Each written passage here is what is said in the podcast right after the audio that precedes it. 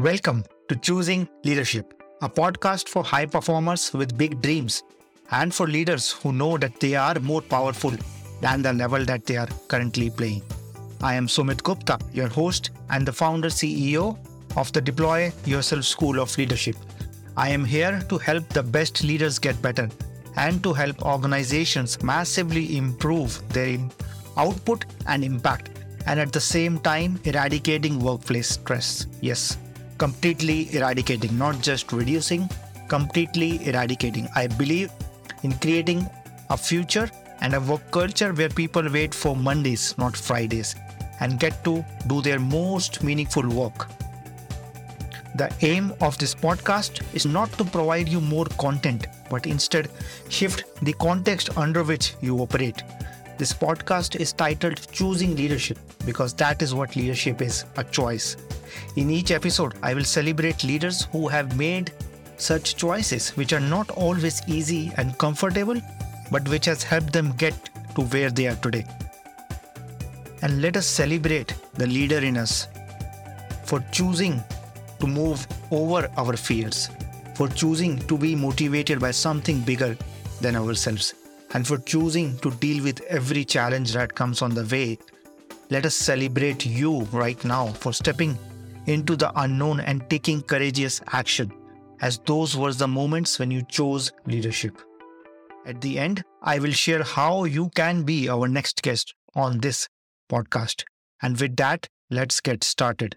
Colleen Nagle is the founding CEO of Muse Platforms, which is celebrating its seventh years in business and creating inspiration and impact one moment at a time. In the interview, Colleen opens up and shares about her early fascination with technology and data and how she has continued to be an innovator. She also spoke about her health challenges and what has that taught her as a leader. We spoke about the importance of having hope, facing our own fears, and the importance of holding oneself accountable. Hi, Colleen. Welcome to the Choosing Leadership podcast. Thank you, Smee. Great to be here today. Good to see you. Wonderful. It's wonderful to have you as well with us. And for our listeners, can you begin with sharing a little bit of who you are and what do you do today? Fantastic. Well, thanks for that. Thank you for the opportunity to be here with your listeners today. My name is Colleen. I'm currently the founding tech CEO of Muse Platforms.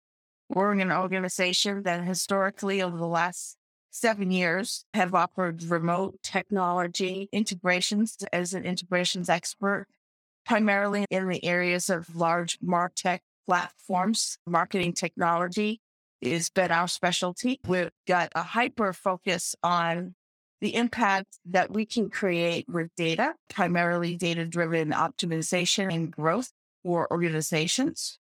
And recently, we've embarked upon an opportunity to collaborate with our partners, particularly two of them, actually, just to bring you up to date. Flowise and Roomful, these are Web3 technology partners, and we've created our first product for sale, which is a big moment for us here seven years in.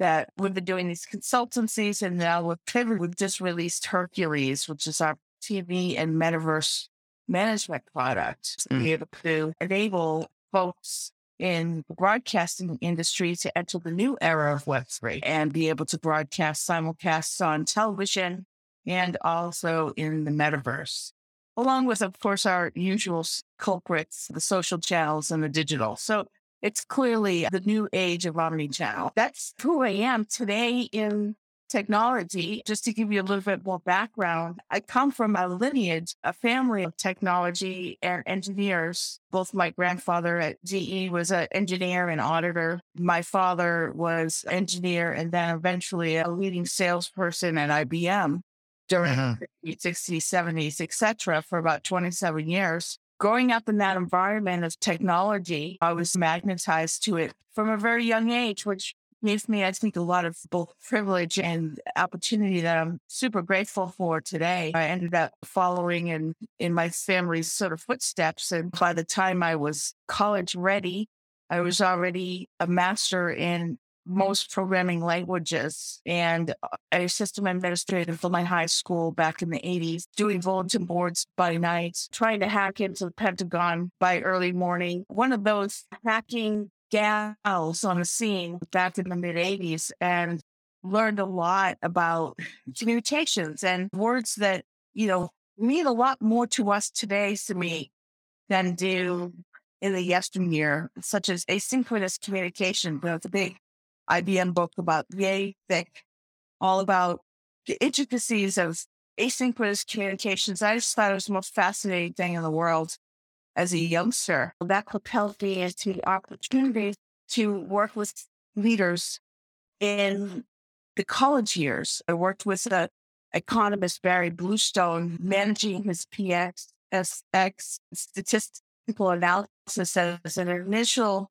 data science person back in the late 80s. I did a lot of statistical analysis on women in the economy, and I was learning a lot in those um, young days about basically the economic models. And we formulated one at the, my work study job, a social welfare research institute, where they were modeling back then the US economy to be able to see how different bills would impact be able to forecast how different bills would actually impact our society economically. And I was working on different demographics and so forth. Looking back, it was real education while I was getting my degree in political science because I wanted to learn more about writing and other kinds of skills that I felt like I was going to need in the workforce besides mm. just being technical. Yeah. I had my first job with the New Liberation News Service a service out of uh, MIT run by president of the organization was Noam Chomsky. Again, somebody who's extraordinarily inspiring to me in my younger days and certainly still is today, working for his organization as an editor of the news service, which was the first news service to deploy internet technology in the early 90s. We mm. deployed things like talk over Unix and using Solaris systems to be able to communicate across the world, including taking stories out of Iraq for the first U.S. war with Iraq back then, and hearing on the ground stories from military and also civilians in the space from Iraq and getting the real truth out. And this was one of the more pioneering opportunities in broadcast media to be able to tell stories. I think I learned a tremendous amount about the impact technology could make in that job. I got so super inspired by the internet, particularly in these experiences that I actually years later basically moved to California. The California dream moment happened for me. And I said to myself, this is all going to go down in San Francisco. So I took myself out there, landed a job with Pacific Bell, which is the big bell at the time that was emerging the internet for the United States. I landed on that startup team and it was part of the first moment of offering actual internet services to the public. That was a very formidable milestone type job to the point where I did that for about a year. And I said to myself, really, I want to be more on my own. And so touch base with myself then, and I realized this is maybe even a bigger opportunity for me to be independent. And I had also experienced in parallel a lot of health problems. My early 20s to my mid 20s was a very difficult time for me. And I ended up on a disability for a while there while I was going through these sort of changes and so forth. I recognized an independent lifestyle would probably be more inclined to be successful in me actually getting back to the workforce. And so I had spotty in between that that job with Noam Chomsky's organization New Liberation News Service. And this was like a gap of I was working part time. I was trying to really struggling with my health on disability. And then I gave it this shot and I went out to California and definitely had a few failures, and was learning along the way. When I started to embark on my own career, running my own consulting company, I was able to formulate that balance enough mm-hmm. to get back in. And that was a big, a big win for me that resumed my career full time was a yeah. and yeah, as you spoke about uh, technology, right? And then doing something very different after that, and also those health problems.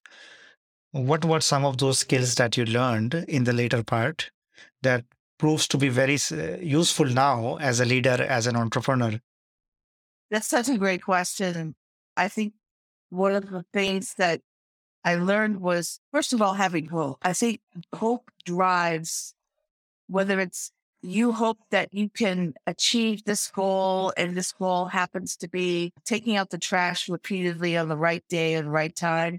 Something as simple as that, all the way to I'm going to overcome this illness. I'm going to work with my doctors and my health team, but I'm also going to work with my employers and my clients in order to overcome the obstacles that I may I may find that are unique to me and I need space in order to overcome them. Whether it's smallest thing in the world or the sort of the biggest objective, I think learning to have hope and being in that mindset of I can do this, I see that this this can be overcome is a really big part of it. And I think one of the other things is just the actual exercise or repeated doing something difficult and being able to achieve it, like setting those milestones and actually living up to those agreements was something else that I learned as traits. Just it's more about having the hope, having the optimism, having the discipline around overcoming difficulties. And I think when after five or six years, or when I was able to actually get back to work. And then I was able to buy about three or four years into there, just really be confident about being back. But it was a transition, those three or four years of can it, will it continue? Can it happen? And then racing through that fear with hope, which can be so dispelling of those fears and learning how to do that. That skill is when I'm in business now and we all are trying to tackle something like operating in a pandemic, right? Uh, how do we actually shift and pivot? Making huge pivots and knowing that as we go towards that goal, things are maybe rough and hard, but sure, I've been there so many times before my own situations that I'm able to apply that same logic, that same tenacity, that same passion of actually overcoming obstacles. And I've learned how to do that. And I'm so grateful, certainly not for being going through difficulties with health, but I'm certainly super grateful for that silver lining of what it taught me in terms of going for goals that may seem astronomically difficult, not possible, and then actually achieving them. Do that a few times. It's life changing. Yeah. Absolutely. I love that. I think both what you said about hope, and especially if you are a leader, uh, if you have other people around you, it gives other people hope as well. It calms their nerves. Otherwise, if you are anxious, it freaks everybody out. And the second thing I think which which you mentioned in passing, which is very important, is keeping your agreements with yourself. The smallest of stuff I will every week, I will do this every day, but it has a huge impact on how you see yourself, your confidence, your self-esteem, and making sure that you have, first of all, you have those agreements or structures in place and then being being strict with that or being observant yeah. of that hold yourself accountable right that's like yeah. holding yourself accountable is so much a half the battle because if you continually hold yourself accountable and end up experiencing success, you're going to associate success with holding yourself accountable. So then comes the difficult one. Maybe success came easy to you in your early careers. And then next step, you actually have something that looks pretty challenging. Yes. Holding yourself accountable. If you did that for all your other agreements, you're probably going to take that strategy with this new, really challenging agreement too. And the more you do it, it's you add that momentum and then you just all that's all you want to do is do that because that works. And it's almost yes, you need it for confidence. Yes, you need it to be able to strive forward. But also when suddenly confidence becomes something that's contributing, there's no not wanting to be confident ever even in the picture and in your mindset. And that's part of hope. It starts with hope. You certainly can't do everything just based on hope, but I think if you look at what your lives, I would even encourage your listeners to just take stock of maybe two or three times that hope really played a major factor and then really look at it and just feel like, hey, maybe the this mindset is there's something to it here and it's worth for themselves. Yeah, yeah. And I'm also sensing a sense of grounding, a very solid grounding that even despite whatever life throws at me, I will be okay and not to rely on success. And sometimes tasting success too early can cause you to believe that success is the reason for my well being or my happiness. Yes, 100%. I'm with you. I would never look back at my 20s as successful. I look back now and I'm like, oh my God. But at the time, I was like, oh, God, it's like I can't do anything. And at the same time, the opportunities before me were so pivotal in, in, in the world. And yet I couldn't even see that. I was either too young, too sick, too, too this, too that, too much. Too many excuses. I didn't see that, even though someone else might say, oh, that's a very successful story. I actually was in the mindset of being a failure. In that failure mindset, I was consistently learning. I'm like, I can do better. I can do better. I can push myself to better than this.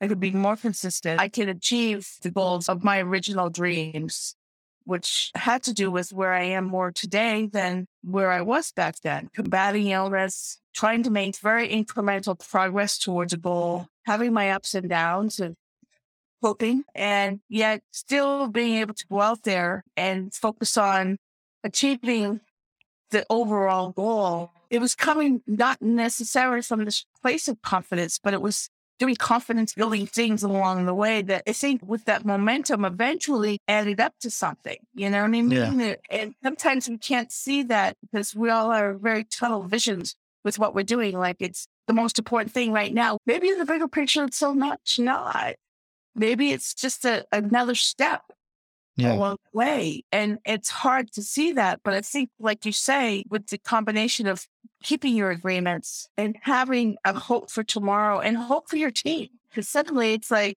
you're, if you keep your agreement, that's one thing. But if everybody keeps their agreements, now that's a story.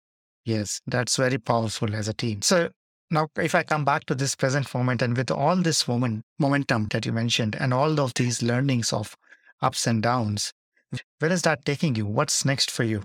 I think what's next for me right now is exploring productize as a company and as a personally as a practitioner. I've done a tremendous amount of years on the consulting side and now as a person that's overseeing product development, this is a new departure for me done a little bit of work, certainly worked for other folks in products. Like I did stint at Adobe as an architect and worked for other consulting agencies that had products and so forth. So I'm certainly not new to it, but actually combining partners together, working with my team and theirs to develop products that are going to help industry level issues be mm-hmm. resolved mm-hmm. as people emerge into a new type of technology. It's invigorating. It's a new sort of angle on the technology work that I've been doing. And yeah. it requires even more agreements and more trust, I think. Yeah. Not just in myself, but in the folks that I work with. So we work on that a lot. Yeah. And it also requires a very different kind of uh, organization and, and skills as well. Uh, it's a different business altogether. yeah, it's a different yeah. business so we're in the process of transitioning. So it's a pivot for us in terms of suddenly our services are supported by the product. The services support the product and and not just this sort of global need from specific clients coming in the door. Certainly that impacts and there's always custom work sometimes to or roadmap product features to be incorporated for understanding a new client's needs and, and, and yeah. goal. But yeah. I think that the shift of product first instead of being service first is definitely the biggest thing happening in my career right now. Mm-hmm. Yeah. And if as you do so, what do you think are some of the biggest challenges that you face or your team face as you develop this new products, new business, hire new people, build a yeah. company, build an organization in the, like the next three to five years? What do you think are some of the biggest challenges along the way that you will have to go through? Well, I think watching the entire work world catch up to us in terms of we've been remote for seven years.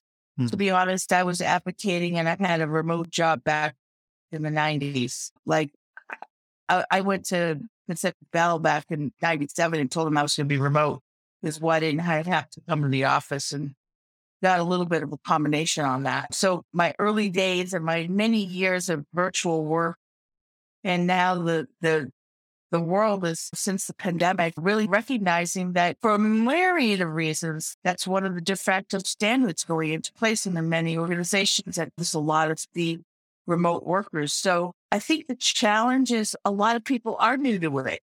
Mm. And as a result, you have mixed experiences with folks as we go, and we need to titrate our expectations accordingly. I see being able to work well in the virtual world from home or from a space of your desire. I think it's an affordable freedom to offer in most cases, but I don't want to under, underestimate the kind of transition and pivot that society is going in as a result, because I think it is something that we all need to acknowledge is happening in the room. It's like the pink elephant. Yeah, we're all like you and I here. We're not sitting together.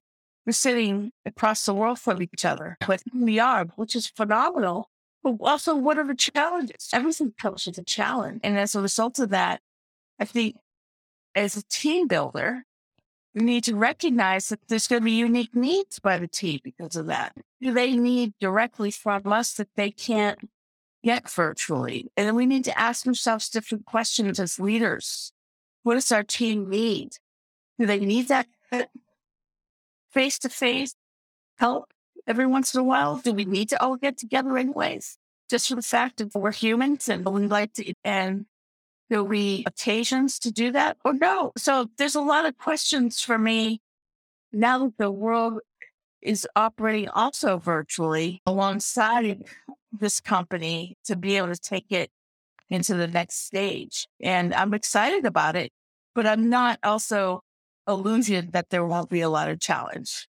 Yeah, yeah, I can see that. And I think in my work with a lot of leaders, I often encourage them to be okay with having a lot of questions and not knowing the definite answer. And that's a very powerful skill to be curious because that allows you to be flexible rather than rigid. And I can see that for you, but I'm also imagining because you have that background or you have those experiences which were maybe not easy, which yeah. prepared yeah. you for that. But as you work with others, as you work with your team, not everybody reacts to a state of curiosity. People want to be in control. How do you help others navigate like this unknown, right? Because the world we are living in is so unpredictable mm-hmm. and it, mm-hmm. as a leader but even as a as an employee we have to learn to adapt to the unknown how do you create that in others create better better active listening is number one in the equation where really hearing people and having empathy for people and being able to go beyond just a regular using one's audio and hearing, I think, and in a way is just as important as visual, if I might break it down that way, and the listening and then taking action and then moving to a point where there's actually an action taken and it doesn't just become, I think that's one of the dynamics of this virtual world, which is we used to like, oh, we're in the office, if someone asks for something and yeah, I'm going to just hand it over to you. Well, the handoffs are actually through communication devices. So how do we interrelate better so that we can shake hands? And then we're going to sign that six figure contract, even though you and I have never gone out and met each other and shook each other's hands and looked each other in the eyes. What's the comparable piece of that in video? What asking ourselves the hard questions and then someone's deploying a system for me. It could be 5,000 miles away. What's that trust bond going to look like? Those are to me the most important. And I think building those trust bonds are, it's about better communication, different communication, listening actively to people, heavy, and then again answering the call. Like you get the call, you got to answer the call, you got to do the action.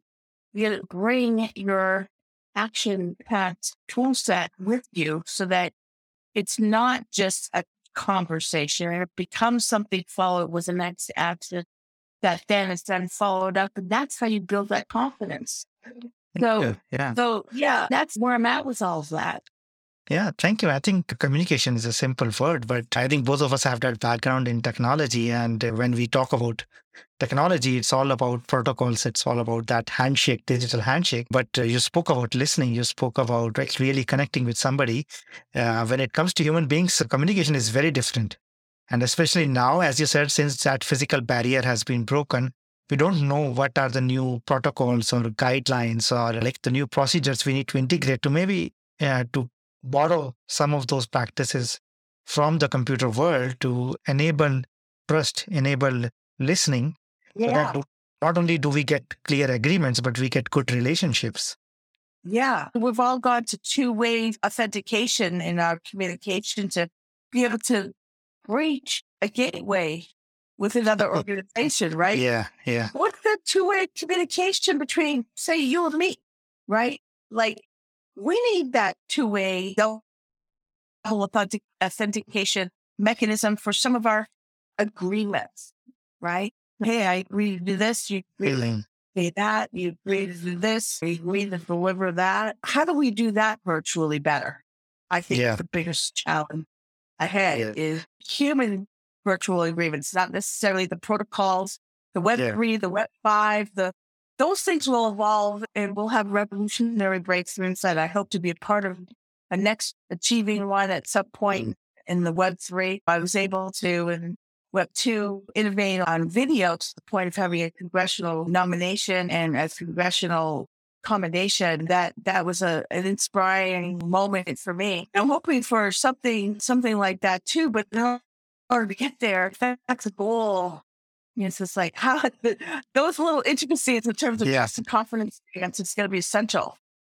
Yes, absolutely. Yeah. Yeah. And I don't think we have enough time for that, but just from my experience, one thing which you notice is there is a hidden element of emotions which doesn't play a role in technology or computers, but plays a huge role in when human beings talk, right? So, and that becomes a key leadership skill to not just listen to what is being said, but also listen to what is not being said, because that is going to determine whether then somebody says yes or no, whether somebody trusts you or not. So that's a huge missing layer and also invisible layer which we don't see. Yeah, exactly. It- That, that not a lot of people. I think that there's a good sort of conversation happening. Who's putting down the standards? Is there a standards body around this stuff? This is going to be Yeah. as impactful was the W3C standards for I don't know feed TV technology standards that are going to impact the products we're developing. Well, yeah, and some of these things. I think leadership isn't something with a small L. Mm. It's something with a capital L. And we each need to figure out what that capital L looks like for each of us Yeah. stepping forward because leadership is not, also not something that comes with title. I'm a firm believer that as a leader of my organization, I pick up the trash every day as the janitors just as much as I make perhaps a very critical decision about a product or perhaps a client. All of that is what's important. And that's part of leadership. I've had leaders that are interns and now are actually uh, gone out and are doing incredible things in the world since then. But they were leaders when they were here too. And it wasn't just happenstance. That, that's a trait that I think would behoove all of us to think about growing as part of our careers in technology. Thank you. That's uh, that looks like a wonderful place to to end our conversation as well. And I want to wish you all the best for everything that lies ahead for you. And if anybody who is listening and who wants to reach out to know more about your thinking, your work, or just about your story, what is the best way that they can do so? We have a new website up, and I will use this shameless promotion moment to share with everyone. Uh, please check out museverse.tv. Uh, it's an exploratory new product uh, on the industry uh, to help the broadcast industry and others that are looking to manage their content in metaverses as well as television, the opportunity to embark on that journey with us. And I- would say also I'm available at museplatforms.com where been for seven years. And you can reach out to me, C Nagle at museplatforms.com. Thank you so much, Sami. This was a great to, to speak with you and be on your show. We'll, we'll have to do this again sometime. Yes, absolutely. Yes. And thank you for being on the show and sharing everything. And I will make sure that I include the names of the websites uh, with the show notes. Thank Thank you. Awesome. Thank you, Colleen. Thank you so much. Take care. Yeah. That's it for this episode of Choosing Leadership with Sumit Gupta. I choose leadership every time I record this podcast, and I invite you to do the same. I invite you to design a life of joy, meaning, pride, and satisfaction, not just for yourself, but for everybody around you. If you got something out of this episode, would you share this episode on social media? And if you know somebody who would be a great guest, can you tag them on social media to let them know about the show?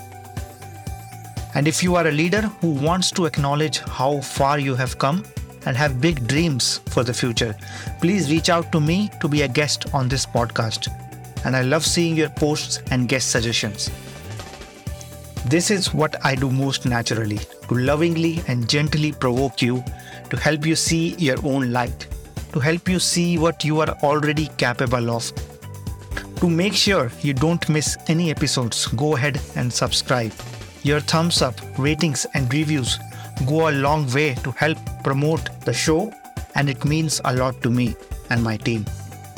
If you want to know more, go to deployyourself.com and subscribe to my newsletter or follow me on LinkedIn. I want to thank everyone who contributed to making this show a reality, and I want to thank you for listening. Always remember that you are enough, you are loved, and you matter. This is Sumit. Until next time, keep choosing leadership.